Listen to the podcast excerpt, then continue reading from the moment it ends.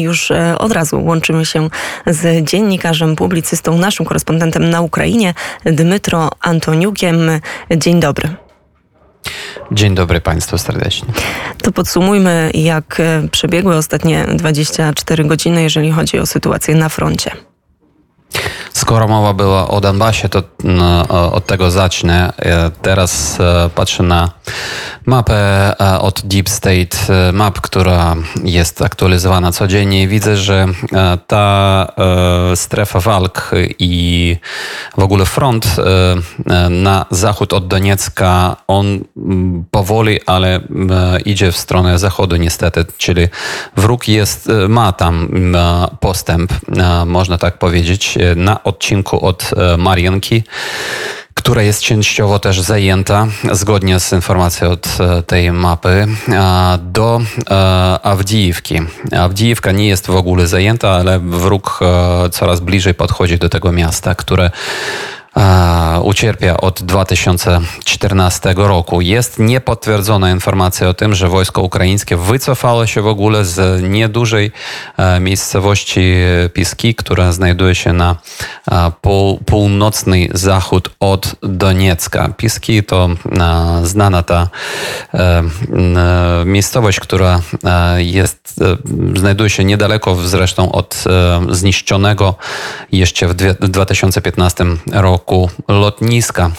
E, jeżeli patrzeć trochę wyżej, czyli do Bachmutu, to wróg tam za ostatnią zamienioną dobę nie miał e, żadnych e, sukcesów, ale trzeba powiedzieć, że toczą się jednak walki na obrzeżach Bachmutu i Soledaru. Jest już informacja, że wróg zajął, e, mm, e, zajął fabrykę knałów, która e, produkowała gips w Solidarze i to jest wschodnia, wschodnie obrzeże tego miasta. No i e, ciągle też kontynuowane są e, ataki na Siwersk, skąd e, próbują też wywozić e, tych e, cywilów. Próbują też atakować e, pod, pod Charkowem, pod Charkowem i pod Słowiańskiem. Ale bez, bez żadnych skutków. Dzisiaj Charków został po raz kolejny ostrzeliwany w nocy. Dużo rakiet przyleciało na dzielnicę e, Saltiwka, która znajduje się na, północ, na, na północy Charkowa, północna dzielnica tego miasta. E, no i jeżeli e, przenieść się na południe, to znów został atakowany Mikołajów i po raz kolejny wczoraj też były wybuchy w Energodarze i na terenie elektrowni jądrowej, co jest bardzo, bardzo poważne. No i teraz odnotowujemy, że wczoraj była wieczorem już informacja o tym, że do Ukrainy przyjeżdża przewodniczący E, ONZ-u Antonio Guterres przyjeżdża też e, prezydent e, Turcji Erdogan i będą oni spotkali się z prezydentem Ukrainy w Lwowie, a również w Odessie. Erdogan, Guterres, Zelenski w Lwowie, a dalej Erdogan, przepraszam, Guterres jedzie do Odessy i tam być może będą też jakieś rozmowy i próba rozwiązania tej sytuacji, która, się, e, która jest wokół e, elektrowni jądrowej e, w Energodarze, bo to jest zagrożenie do, dla całego świata, bo to, to nie jest, to naprawdę tak jest. No a mm, co do już samego południa, to wczoraj e, mieliśmy wspaniałe jednak e, nowości z Półwyspy Krymskiej. E, znów doszło tam, tam do słynnej bawownej, jak my to nazywamy, czyli do wybuchów w miejscowości Majskie i Azowskie pod Dżankojem. Dżankoj to jest północny Krym, ale trzeba powiedzieć, że do faktycznej linii, linii frontu stąd jest ponad 210 kilometrów. Także to jest no, dość daleko od tych miejsc, gdzie toczą się walki. No i tam doszło do potężnych wybuchów. W, w, wysiedlili ludzi na perymetrze 5, 5 kilometrów wokół tej miejscowości. Według różnych informacji są, były tam zmagazynowane nie tylko była amunicja, nie tylko rakiety, bomby i pociski, a i też ciężki, ciężki sprzęt wroga. I to wszystko, mam nadzieję, wybuchło.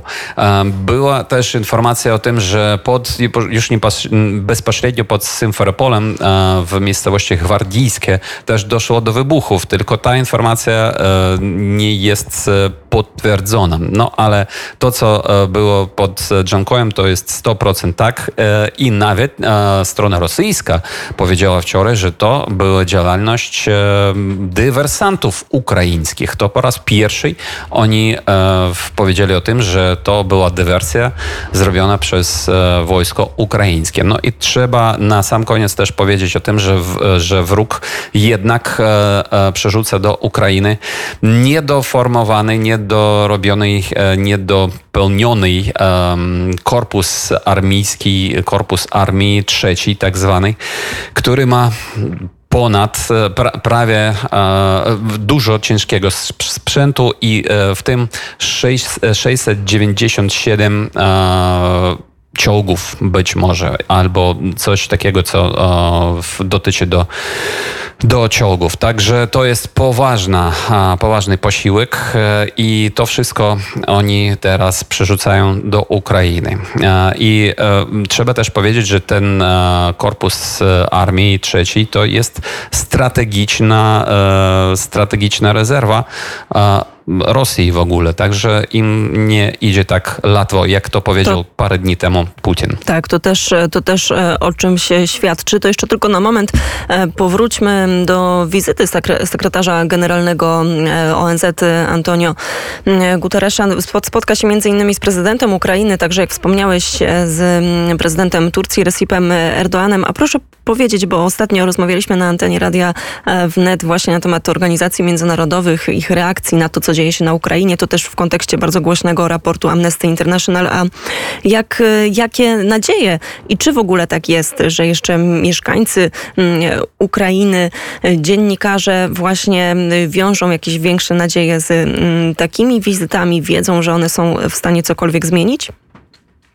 E, tak naprawdę nie. My jesteśmy bardzo sceptyczni po, e, w, do, dotycząco do ONZ-u na przykład i Międzynarodowego Komitetu Krzyża Czerwonego po tym, co się stało w Mariupolu i szczególnie w Olejniwce. Także kiedy w ogóle e, Krzyż Czerwony wycofał się stąd i powiedział, że oni nie dawali żadnych gwarancji, a, a my pamiętamy jednak, że takie gwarancje byli. No i teraz, kiedy jest ten szantaż e, atomowy e, Putina e, związany z tą, z tą elektrownią jądrową w Energodarze. Mm, ten, ta, ta wizyta Guterresza, nie wiem, czy ona wiele coś zmieni. No, on też przyjeżdża, żeby, żeby popatrzeć, jak się idzie z tymi statkami z zbożem ukraińskim z portów Odesy i pod Odesy. Bardzo serdecznie dziękuję za komentarz. Dmytro Antoniuk, historyk, publicysta, korespondent Radia Wnet na Ukrainie. Jeszcze raz dziękuję. Dziękuję. Miłego dnia.